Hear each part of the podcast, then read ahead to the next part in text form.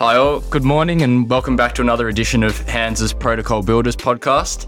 Uh, today's episode, I'll be talking with Griff Green.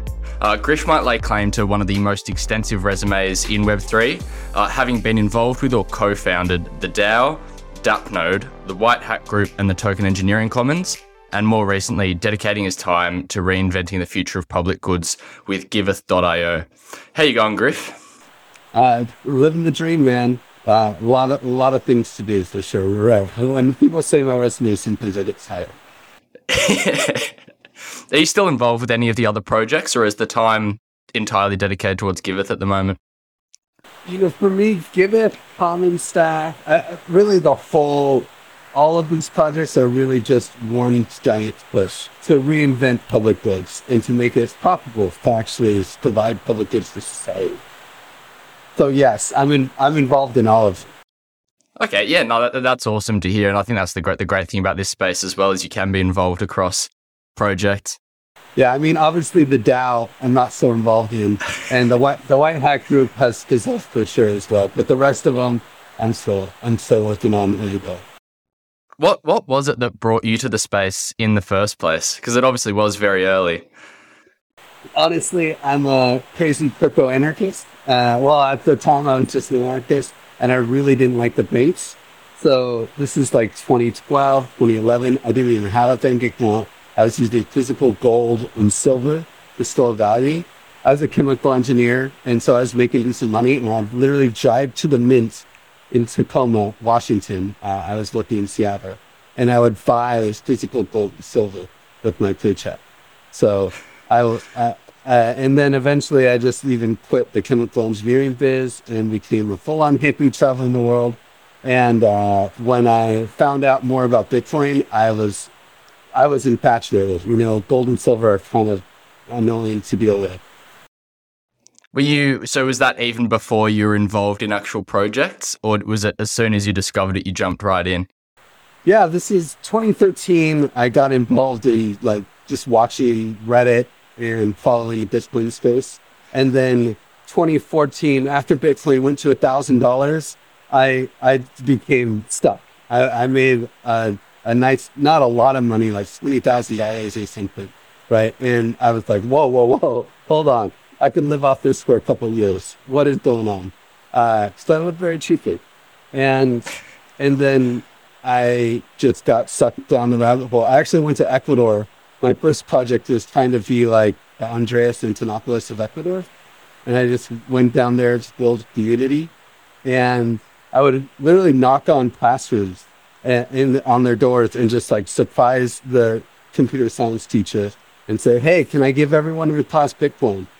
in broken Spanish, and uh, and they'd let me in. Uh, Ecuador schooling, I don't know, but they'd let me in, and I would actually like show people how to sign up for Bitcoin wallets, and I was trying to build community there, but uh, it became illegal. So Bitcoin, they made Bitcoin illegal, and I didn't want to end up in prison. So I I I got out of there, and but while I was doing that, I got a master's degree in digital business, or I started working on master's and then, so you, like a, a lot of early adopters, I think Bitcoin sounds like the obvious entry point, but you're obviously now a massive advocate for the Ethereum ecosystem as well. Um, what's sort of the the tail of that journey towards uh, programmable digital currency? Well, you know, it was funny. While I was getting that master's degree, uh, there was a homework assignment that was to uh, create a wealth on Bitcoin. Was the assignment, and I was more interested in altcoins in general, and there's a lot of them in the Bitcoin space. Even then, it stays still chasing Bitcoin. And so I, I used Ethereum instead. And it took me, I don't even really know how to code, or I didn't, I know how to code better than I did then. And it took me about four hours while everyone else was working for days and days to try to make a will contract on Bitcoin. And on Ethereum, I actually posted this up on uh, on a Slockit blog, but I'd already started using Slockit. And everyone in the Ethereum space was so nice to me. You know, I was used to the other crypto Reddits where everyone's so mean about everything. And, uh, you know, I posted some bad code and everyone's putting to play and they're like trying to help me improve it and stuff. And he's like, where am I? Everyone's so lovey dovey. I want to be in the Ethereum space. And you, you stayed ever since. Of course. Well, you know, my the project I started interning for was Slockit, and we launched the DAO, right? And I was the first employee. So basically, I said, "Hey, Slockit, I will work for you for free.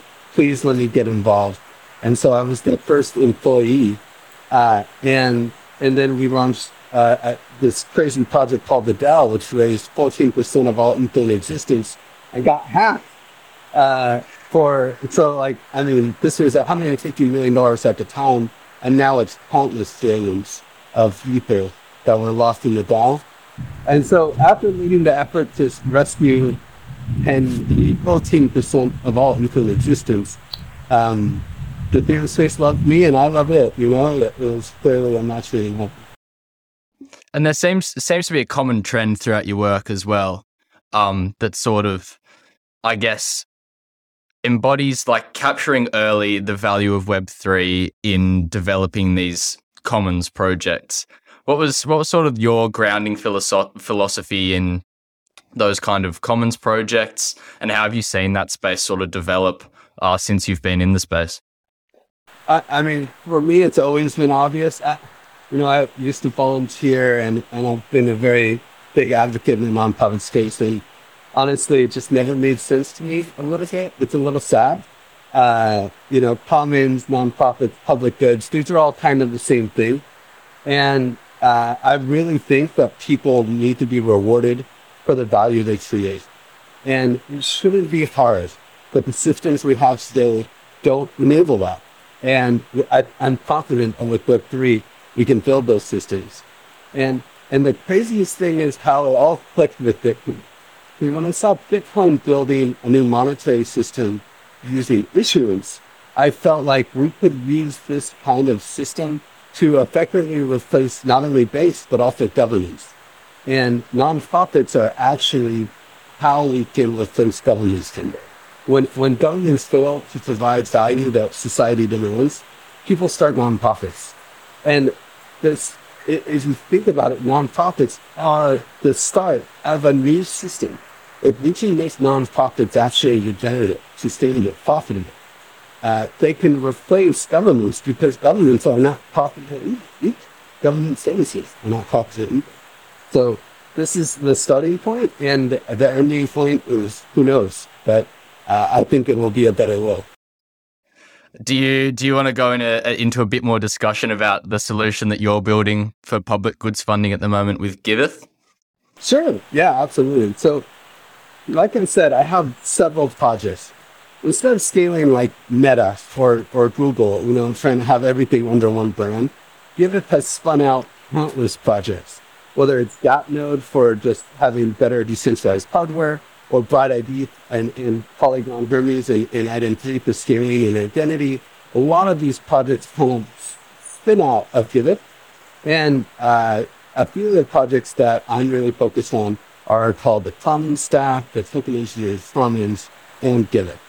So it's kind of a, a, a three, three headed, a three, like, what is it? Like a, like a, a jab, a jab, and a hook Right. Yeah. So, uh, Giveth is focused on supporting nonprofits and helping them journeys into the Web3 space. And most of the value of what I'm talking about accrues because Giveth is the platform where nonprofits can build their own regenerative microeconomies and eventually full-on economies. Uh, Common Stack is actually working with Web3 focused public service projects to perfect this practice, right? Uh, to understand what's it take to build a commons, a micro economy around a published good that wants to be produced. And, and then the token engineering economies is the first one that we built that has uh, the full solution in place. And the solution is kind of interesting. It involves, uh, you know, really interesting token engineering, token economic tools like bond uh, reputation systems, voting, interesting voting systems, and a lot of interesting technical pieces. But most importantly, it, it also involves a lot of cultural tooling to make sure that these things are actually community and bottom up and uh, can be utilized in healthy ways that uh, avoid the you know, the syst- the problems with the systems that we have today, like top-down capita control. This is this is going to be an intentionally quite broad-based question, but when when you think about your experience with the token engineering commons and the commons stack, are there any examples that kind of pop to mind about like development of say new best practices in tokenomics design or best practices in in protocol design things like that? Uh, you know, all of these systems are so complex, it, and it's about balancing the requirements across legal requirements, uh, financial requirements, and and also just like scope requirements of how big is your community going to be. Uh, one of the things that we developed with the token engineering commons in Common Stack that's been really cool was praise. Praise is uh, our own reputation system. So when you instead of uh, it's a reputation system and reward system, and we learned so much about utilizing it to distribute rewards to people. One of the biggest problems that the nonprofit space, and honestly, delegate services, is that they're producing qualitative value. There isn't a clear profit that uh, you can quantify. It's really like, oh, look at the quality that's being produced. Like, how do you rate a sunset? You know, these things are. And so, uh, praise is designed to take qualitative contributions and turn them into quanti- quantifiable rewards or reputation. And basically, but while also engendering a, a community and a culture of gratitude in the community. So uh, let's say I could say, I want to praise Archie for inviting me onto this podcast. It's been really a good time and asking really intelligent questions. Uh, and so I could type that into Discord. And then uh, at the end of the round, all the praise would get quantified. So there's the people who would be uh, rewarded for going through and looking at all the praises and scoring them. Now, not all the praises, they would get a subset of praises so that it's not like so much work. And maybe there'd be like, you know, uh, 100 people sending and receiving praise to each other, uh, 10 to 15 people reading all the, reading a section of the praise, scoring it, and then at the end, there's a reward system, right? And everyone gets this reputation. One of the things that we learned that with reputation is really cool.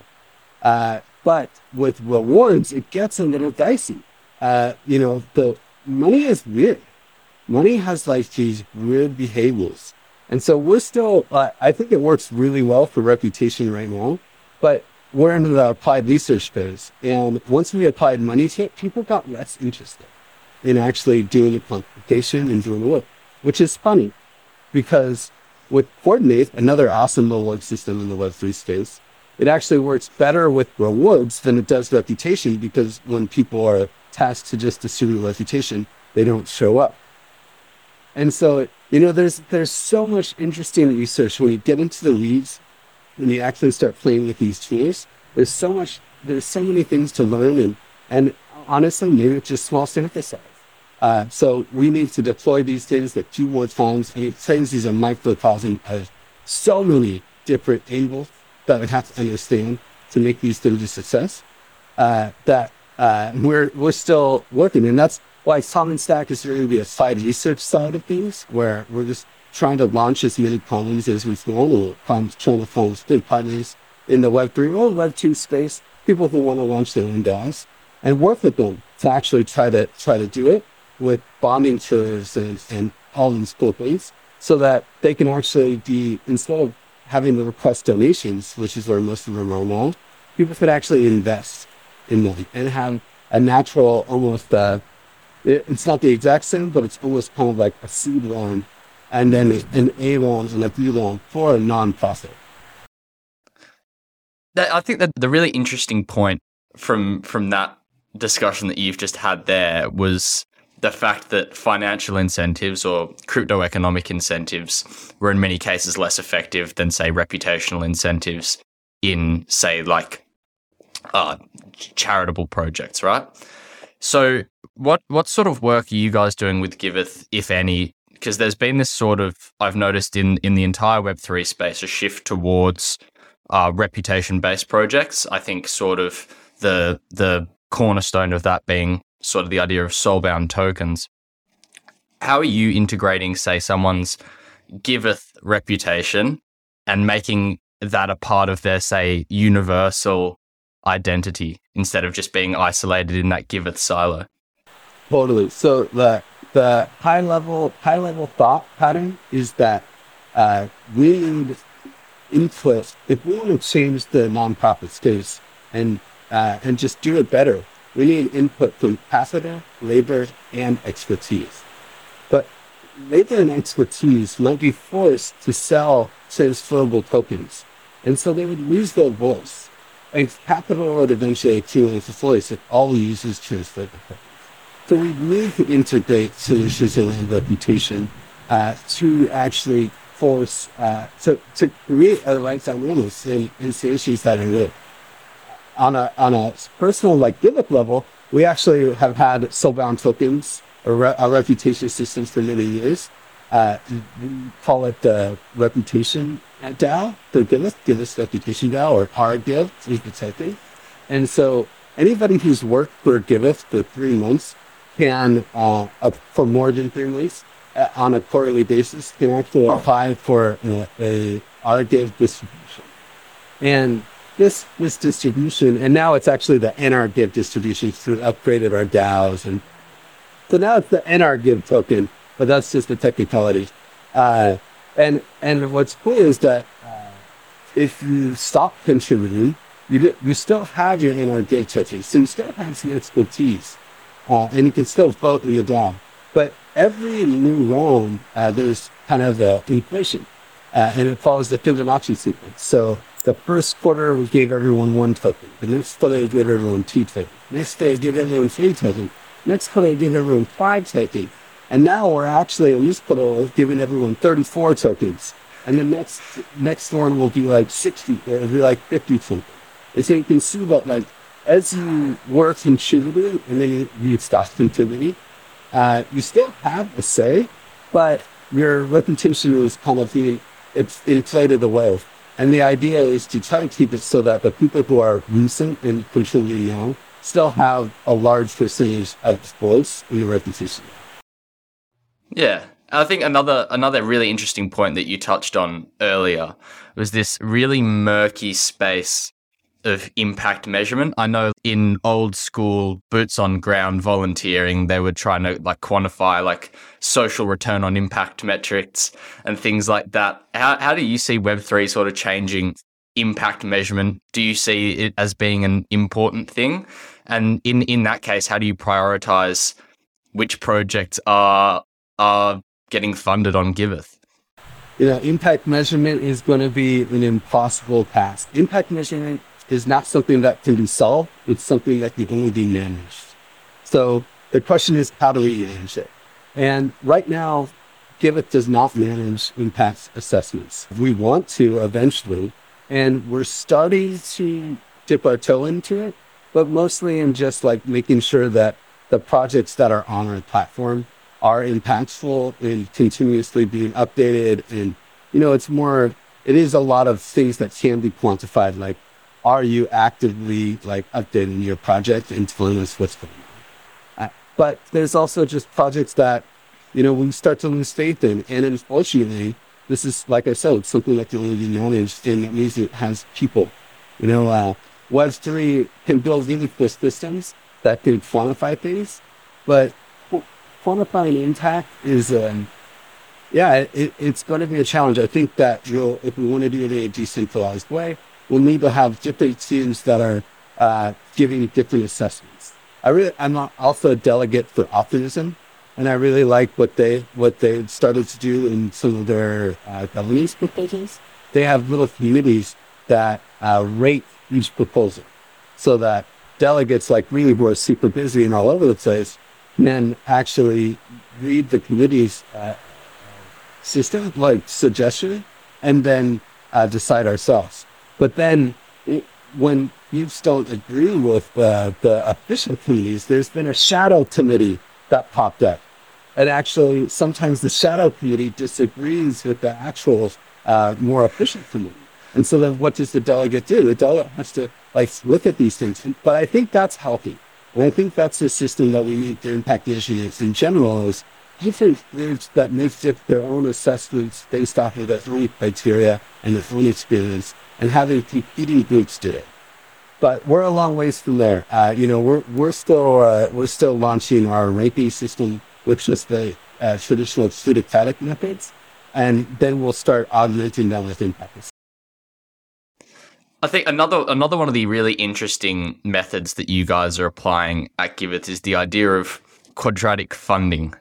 Uh, it, it's something that a lot of people are sort of hinting towards it being the logical solution for a lot of these issues. Could you give me a bit of an explain like I'm five version uh, to to easily understand uh, an idea with a mathematical term at the front of it? Sure, sure. So uh, quadratic funding is mostly pushed by Gitcoin, and so Giveth hasn't into entities yet, but um, this is mostly just resources, honestly. Uh, Gitcoin has a lot more resources, and quadratic funding has this one requirement that you have to understand uh, that each person is an individual person. And this is a huge challenge. And they have a huge team of people that are analyzing these data to try to detect what people call as Sybils as in one person pretending to be a hundred people. Uh, because the way quadratic funding works is that the more funds that are the, in a traditional matching pool, right? So quadratic funding is a matching, uh, is a matching donation. I like to call these all these things things. They're supposed to be fun. Uh, so this is like a matching pool. And in a normal matching pool, if you donate $100 and maybe you get 50% match, then, you know, $50 is come from the matching pool to support your donation. But quadratic funding adds an extra dimension to it. It's not just about how much money your project gets, but we also consider how many individual people donated to this project. And uh, so quadratic funding can be adjusted. It is a formula that you can do. and Gitcoin is tweaking it constantly a little bit to adjust to what they think is best. But uh, in, in, in its most basic terms, you have a large pot of funds that will be distributed to a collection of projects based off of how many people donated today and how much money was donated. And, and it's really cool. It's a really cool system. It, it allows you to have with just like $1 donation, you can have a huge impact on how much money a project gets from their mention. So uh, it's it's a really it's a really interesting interesting project, but it does require this really difficult problem. It's just another problem that can only be managed uh, is and and that's making sure that you don't have one person to be a hundred people donating one dollar to this to these projects. Gitcoin has really cool solutions. Uh, they're just about to come out with the Grants 2.0 platform, and Giveth folks to integrate with it uh, and bring it onto our platform and build on top of it with them. Quadratic funding is a really fascinating and innovative solution to the capital problem. And I think another thing that you highlighted earlier was that it is sort of a, a tripartite problem, right? You've got financial capital problems, expertise problems, and labor problems. Um, what are what are sort of the emerging solutions in the expertise and labor space when it comes to developing these public goods? Well, what we're thinking about in in uh, well, mostly the common stack actually. And I work on all these projects, but it's all one effort, you know. Uh, is is just being very explicit about it, you know, distributing expertise and labeled tokens, reputation, uh, as as it's produced, and then uh, being very explicit with the capital token. Now, what's interesting though is the capital tokens is a really cool statement so uh, what, what you can do is the people who are providing labor and expertise, they can also get uh, the capital tokens that the capital people get. And with the with the bonding curve that we that we use, it's called the augmented bonding curve. They have a system called a hatch, and you can think of it as like a seed round, where people send money to their seed round, and then just like in a normal company, the the people with expertise and the advisors and the team of a project would also get some uh, capital allocation. So it's it's really taking what's booked from the default world in, in the capitalist system and applying it to comedy, applying it to uh, you know, the, the traditional nonprofit world. don't try to change too much, but you have to make it work uh, in different ways uh, without revenue in this system. That's, that's what they say. So uh, it's actually very similar to uh, to a traditional seed round investment, where capital puts money in, they get some shares, but so do the people with expertise, and then you try to create value with economic system. Another, another really interesting design space that Giveth incorporates is that of regenerative finance. And I know that that term captures a lot of what we've already discussed. Um, but again, another big buzzword, and I'd, I'd love to hear what sort of your your definition is of it for, for newbies in the space. So, uh, you know, nonprofits are begging for money, right? Uh, and governments require taxes. These are not sustainable, nor are they regenerative. But uh, a sustainable organization could have uh, some kind of income coming in that would uh, allow them to be net neutral, right? But regenerative means they're actually making a profit. Now, with uh, with nonprofit type groups, uh, this is really difficult because there's no revenue. Uh, there's this concept of uh, public goods and private goods. We'll just call them two, two things. It, private goods are excludable. So with excludable goods like uh, your cell phone or a movie theater, you can make them pay to play. And so it's like you only get the cell phone or you only get ticket, you only get to see the movie in the movie theater if you give someone money. If you don't give someone money, you're excluded from the value that's created. But if you are, you know, uh, creating a healthy ecosystem, cleaning rivers, or if you are helping the homeless, or uh, you know, uh, providing a radio signal, uh, all of these things are non-excludable. You can't stop someone from enjoying the value you're producing. So there's no customers. Business models don't work. But we can build regenerative systems going a layer up creating an issuance of a token and distributing it to the people who are providing value, and then creating demand for that token so that uh, there is so that tokens that are issued actually have some real value to use case. And that's the that's the key to being a genuine is is creating more demand than you're issuing. And it's very basic and it's really difficult. Uh, but Bitcoin has done it Ethereum has done it. My God, you know, uh, Namecoin, Peercoin, Peercoin, there's all these old tokens, old blockchains that have actually used this technique where they don't use taxes, they don't use uh, donations, they use issues to actually reward contributors and then uh, who are creating a network that anyone can access and utilize. And these, these, these blockchains like, like Zcash is another one. They're they, they found ways to actually advance their their pods without having to uh, to use donations or taxes. They use issuance, and I think we can do the same for any nonprofit or government service. It's just complicated. And to be as cynical as possible in in the traditional world, right? One of the the large demand drivers of public goods funding through charities and nonprofits would be the the tax shields that you do get for doing it.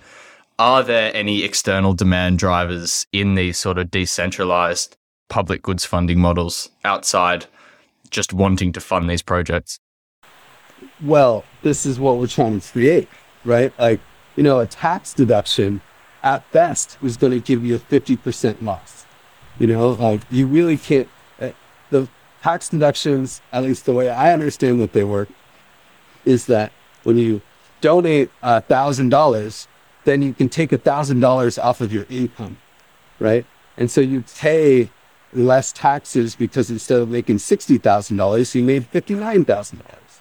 But you still uh, you gave up a thousand dollars, and you weren't going to pay that whole thousand dollars to the to the government. You you still lost money.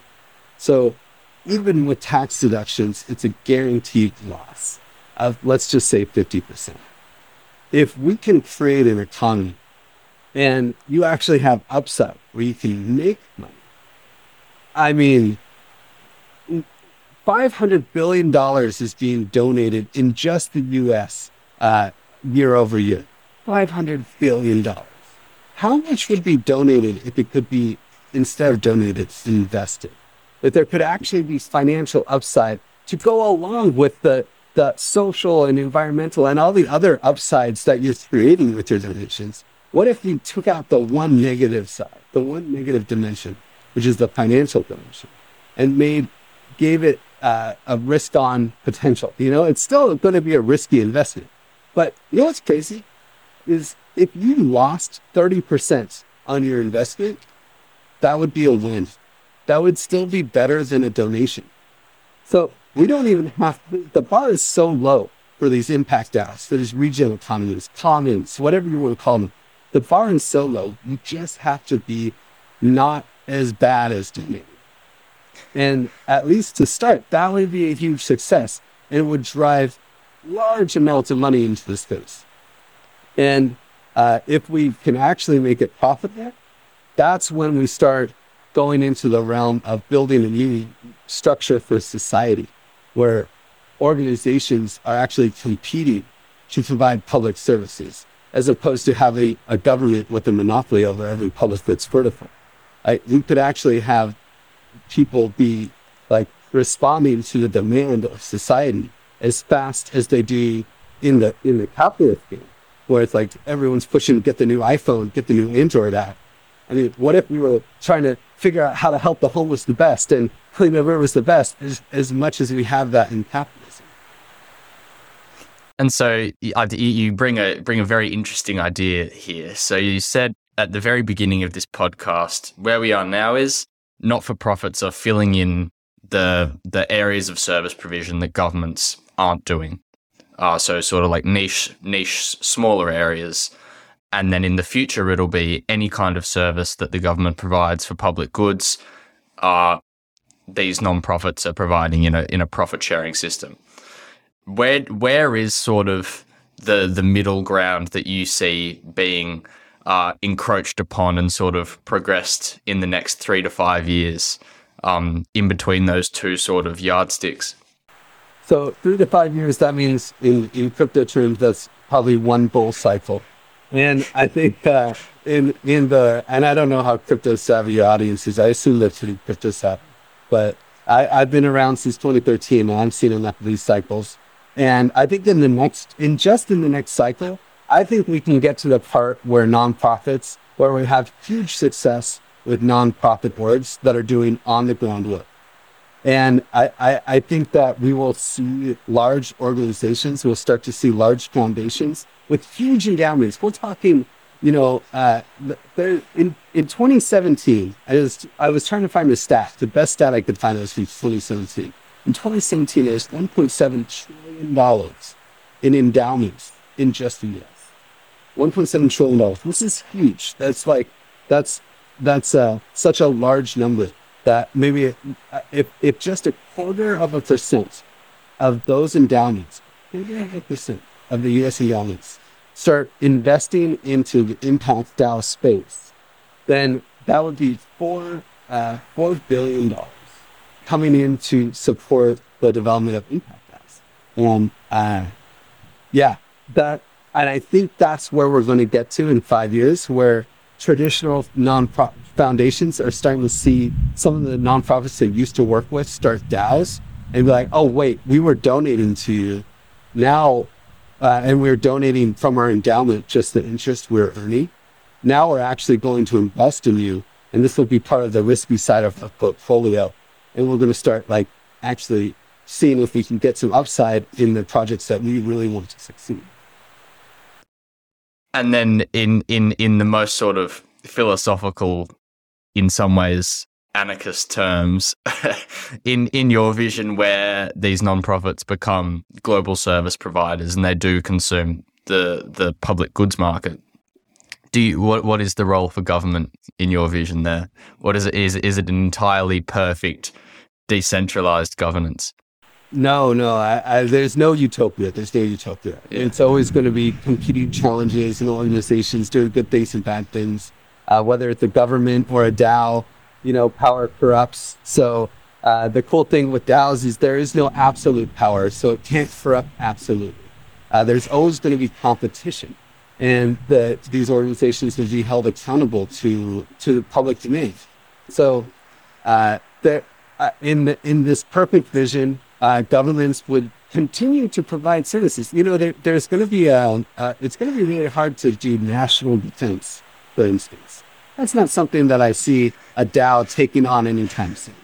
Uh, there, there's going to be services that the government, uh, that a traditional governance system that we're used to, you know, a democracy and da da da, um, takes on.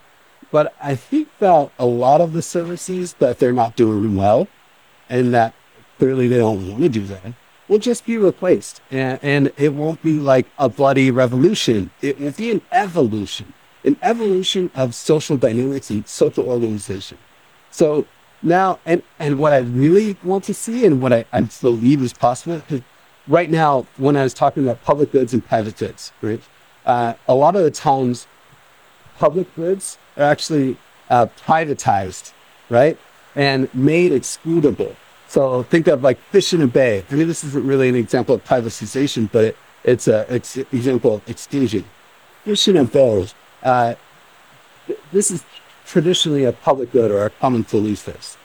But what the state does, what governments usually do, is they say, actually, you can't fish in the bay if you overfish the bay, there'll be no fish. So uh, you have to buy a fishing license. Go buy a fishing license. Otherwise, we'll attack you if you go fishing. You know, like we'll give you a ticket or whatever. You know, we'll take your fish. Uh, and so they took something that was non-excludable and made it excludable. But I actually think if we succeed at building systems uh, on this side, uh, on the public goods side, we'll take things that are traditionally excludable and make them non-excludable.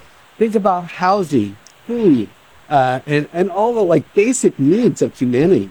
Uh, this is this is how we get the, the real solutions that that we think we deserve as a society, as such a wealthy society. We just have to get systems that work.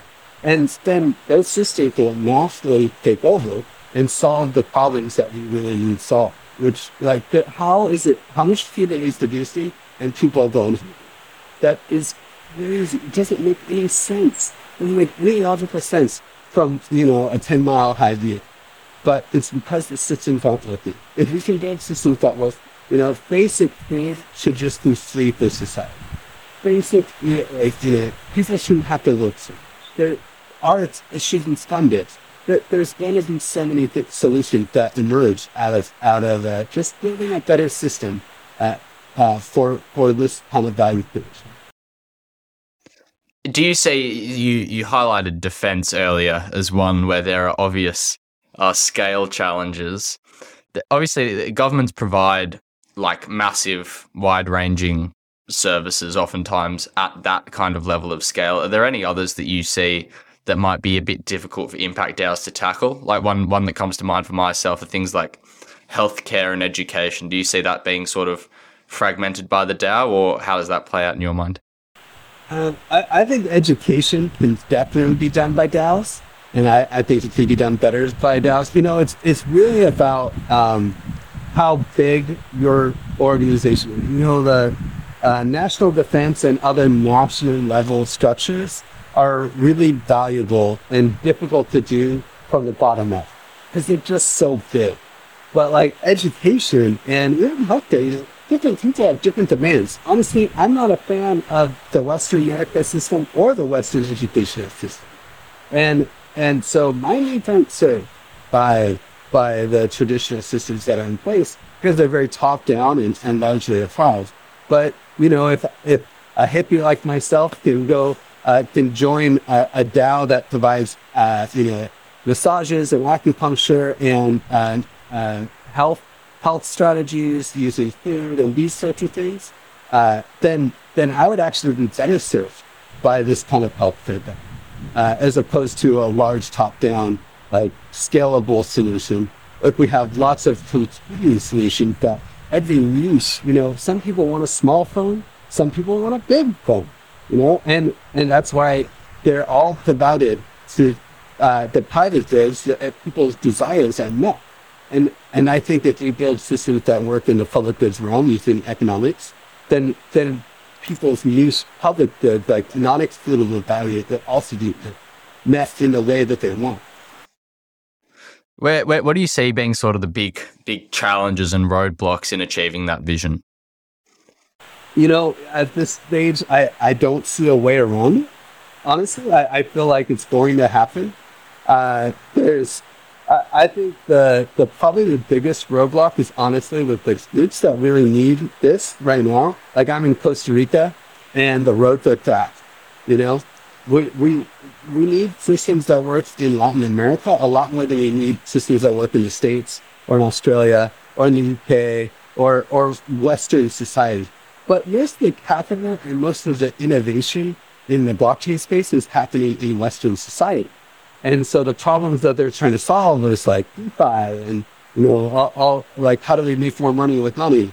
Uh, we're not solving how do we pave the road that everyone's driving outside, uh, because that's not a problem for the people who are actually innovating uh, and slowly doing. So I think the biggest challenge is uh, um, bringing on people, people who have real need in this space and getting them to help develop this stuff and also bringing it to like honestly the biggest problem in crypto is key management. Key management privacy management is just such a disaster.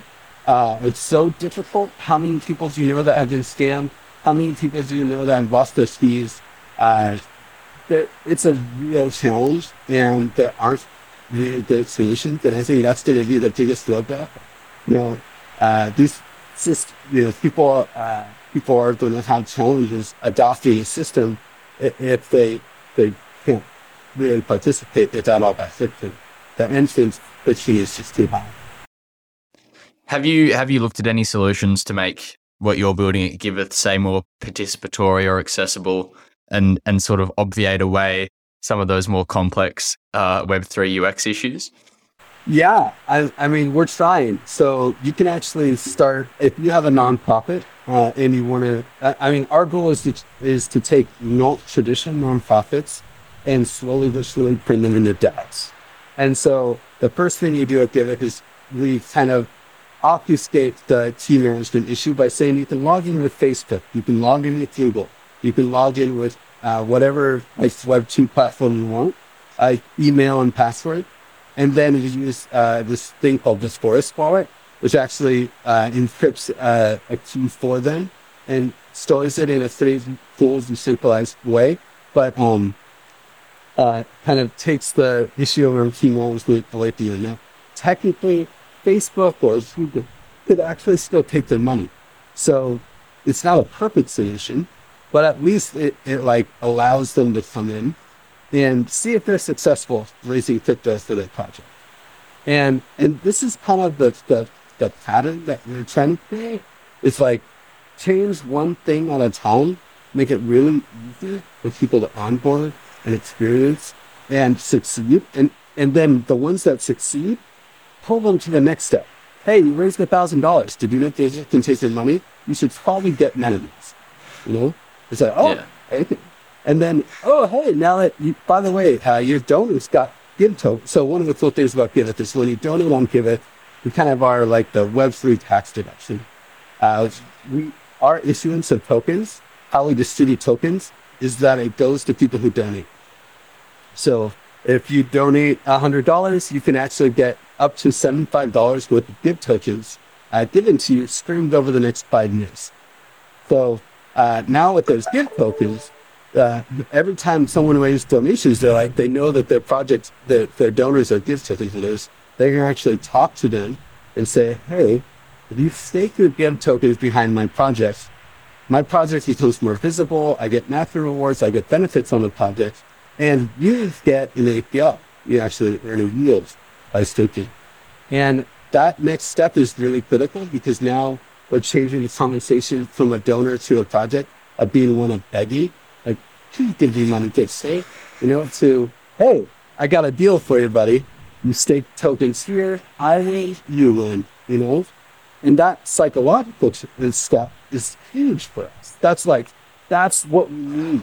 That's like the first step to moving nonprofits into the next space, which is, okay, start a reputation DAO, right? Start governing your donations as a DAO. Onboard your team members to this reputation, non-value reputation token you know, start governing your donations. And then, okay, that's working. Now let's actually help you launch a token. How, what, before we launch, what's the demand system going to be? Educate them on the economics of it and say, okay, here's where this, let's talk about different things you can create demand for this token. And then, and it's going to be a custom CC for every nonprofit, but we can work, we can work with them. And, and eventually, you know, the goal is for Giveth to be like the Y Combinator of non, at the Impact space where we bring nonprofits in and then at the end they, they have their own Impact DAO study. Yeah. And I think something that's that's been present in the space for a while, right, is is these reward systems for open sourcing information or open sourcing technology through things like Gitcoin being the obvious one. And then I'll, also I'll credit your work with the token engineering commons and the commons stack. Uh, Giveth is sort of one, one of those unique projects that's creating rewards for uh, re- redeveloping physical public goods. Uh, are, are, there any other projects that you see in the space that are en- enabling what you guys are doing in any way or um, doing other cool things that you want to shout out? I mean, there's so many cool projects. So um, I get to talk with DevCon, and so I'm still kind of uh, thinking about it in, this, in these terms. But in the public good space, there's kind of two types of games. There's donation games, where you rely on the financial sacrifice of donors to, to support a project uh, and, and donate with no expectation of return. And then there's uh, economic gains. And so the people innovating in donation games are like BitDAO, Optimism, Gitcoin, CLR Fund, Radical uh, Markets, uh, RadicalxChange, and, uh, and well, all the Moloch DAOs, so like Moloch DAO, Metacartel, there's all these cool projects that have found cool ways uh, in, in financing and social incentives to using Web3 to actually in more donations. But the stuff I'm most excited about is uh, moving away from donations, or at least trying to do it without donations. It'll always, we'll always have donations. People want to donate. There's demand for donations, and that's that's great. But to to get to the point that we can see with governments, uh, we're going to have to remove donations from the equation. And I really like that um, some NFT projects have done with uh, uh, like rainbow rolls and public uh, Public Nouns.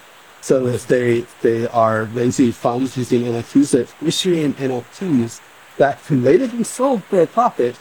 Uh, but the funds that uh, when they that's their that are, are bought with are being used to support public goods. And this this is this is a win-win dynamic. Uh, there's also uh, uh, Panvala, who's kind of one of the early groups. They literally just printed a token and started donating it to people. Token had no value at all. No one cared. It was like, oh, we're doing these donation rounds. We're doing these grant rounds every quarter. Hey, but I do. There's a million tokens. They're like, what do we do with this? Hey, maybe one day it'll be worth something. Now it's worth something. It, to that day? It's actually worth something. It's on the Uniswap. Tokens had value. And every quarter, they just give this growth money out that to projects that, you know, uh, that, and they're just printing it. They're just printing money, and all of a sudden it has a value.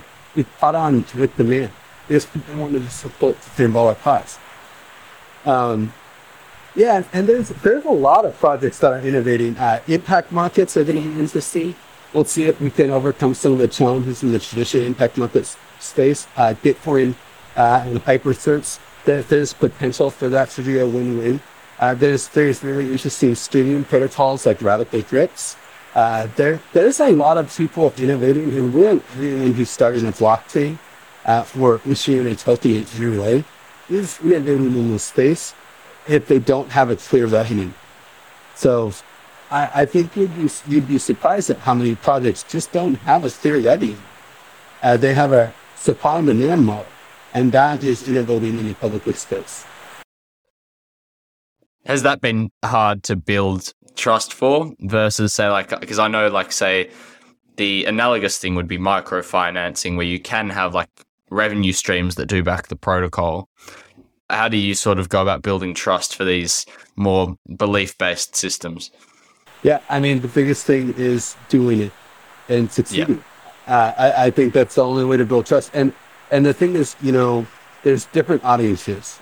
As long as we're starting with donations in the nonprofit space, the donor audience is very open to this. You gotta remember, if you're donating $100 and, and someone came up to you, hey, how about you could have the same impact, exact same impact, but you have upside and you can invest a hundred dollars. I think the person like, can I invest a thousand? You know, like, uh, that's that's pretty much where we're at. So it, it's about choosing your uh, your market, and you know, if we can find successful projects, like for instance, the Token Engineering Commons is our first commons. It's the first one that's the common stack deployed. That's pretty complicated uh, with all the bonding curves, ETC voting, and reward systems, but it's one of the few tokens that's still above its issuance price of one dollar. It's a, only a dollar twenty, but we're in a bear market, you know, and that's something be proud of. Uh, everyone who participated in raising funds for tokens being commons, their token is still worth more than what they put in, and that's that's uh, considering the downturn. Uh, you know, this this launch happened in, in you know after the peak in about February uh, February of last year or this year. So it's all been down, but it's beating the price of Ether. So uh, that's eh, more successes like that are what we need to to point to and then and then this won't be an issue. It's just like Bitcoin. You know, when Bitcoin launched, still to this day, people say Bitcoin was the value. But when you look at Bitcoin, you look at Ethereum, you look at Dogecoin Litecoin, none of these tokens really do it. You know, but you can point to it and say, hey, that works. That's all you need. Yeah, I mean, you made you made the point earlier. A lot of it is based on on reputation and trust. Like any any economic game is essentially just a game of trust at the end of the day. This is and this is where I'm really lucky in this space. You know, and I, I think that I I hope to delegate this trust where it's deserved to projects that will succeed. Uh, but you know, because I helped rescue 14% of all ether in existence in, in 2016. And then in 2017, there was another Parity multi-sig hack uh, where me and my, my two, the white hackers, we were able to steal the money, most of the money faster than other groups that were, you know, not so nice. So we were able to rescue $210 million. Uh, we stole it, you know, and then gave it back to everybody a week later uh, just so no one else could steal it. These are multi-sigs, you know, they're not supposed to be, random people on the internet shouldn't be able to take money out. So uh, I have, I'm so lucky to have so much trust in this space that I think uh, we can we can help delegate some of that trust to these public goods projects, and they'll have a good chance. That's for sure. Why why Costa Rica? I'm going going a bit off topic, but what what, what was yeah. it that brought you where, where you are now? Love loves and sports. Um, my my fiance lives here, and uh, we're gonna move out. We're gonna move to Toast. Uh, I, have been nomadic for a decade. I have not had. I only during COVID was I somewhere for more than three months. Uh, you know, lockdowns are hard. It's hard to travel. um, but uh, since for the last decade, other than COVID, I haven't been in one spot for three months, and that includes Costa Rica. It's just where I am now, and we'll um, we'll keep traveling. Like uh, I've convinced my fiance that this isn't this isn't the spot. Uh, so we're going we're we're gonna keep investigating and and looking around. I really love Ecuador. I love I like Mexico. I love Latin America in general. I love Southeast Asia. We'll we'll see where I really end up. This is just where I am today. Yeah, I, I wish you the best. And the last question that, that we normally ask, I'll, I'll give you a choice of three. So we'll, we'll normally ask for either A, an unpopular book recommendation, uh, B, uh, a favorite fun fact, or C, um, your dream dinner table with three other guests, dead or alive. Dead or alive? My God, these are hard questions. I didn't give me all three. I, my mind's spinning. No, no you, you can pick one. You can pick any any one that you want. Oh man, I mean, I would love to sit at a table with uh, Elinor Ostrom and Keynes. Who else would be good at that one? Maybe like Gandhi or something. Someone who's like really deep in the in the like public good space, but revolutionary. So someone like Gandhi, and just like hash out some ideas because you know Keynes gets a bad rap. He he brought a lot of interesting concepts that uh, you know novelty to to the economic scene, and I feel like that's that's really the uh, you know I'm not a fan of Keynesian economics. I was always an Austrian economics guy, but that doesn't mean that he doesn't that there aren't some uh, interesting concepts there. And if we could merge that with Elinor Ostrom and now we're talking. That's what I'm trying to build, you know? So I think that would be pretty fun. Yeah, it's it's interesting to say that you've gone with the working dinner because when you, when you started that answer, I was going to say I can't think of many people that want to sit down and have dinner with two economists, but you you've elaborated well. Yeah. Uh, thanks so much for coming on, Griff. Um, it's been been an absolute pleasure having you, uh, learning a lot more about uh, public goods funding uh, and and the future of where that's headed. Uh, so thank you very much. Thanks a lot, Archie. It was a pleasure.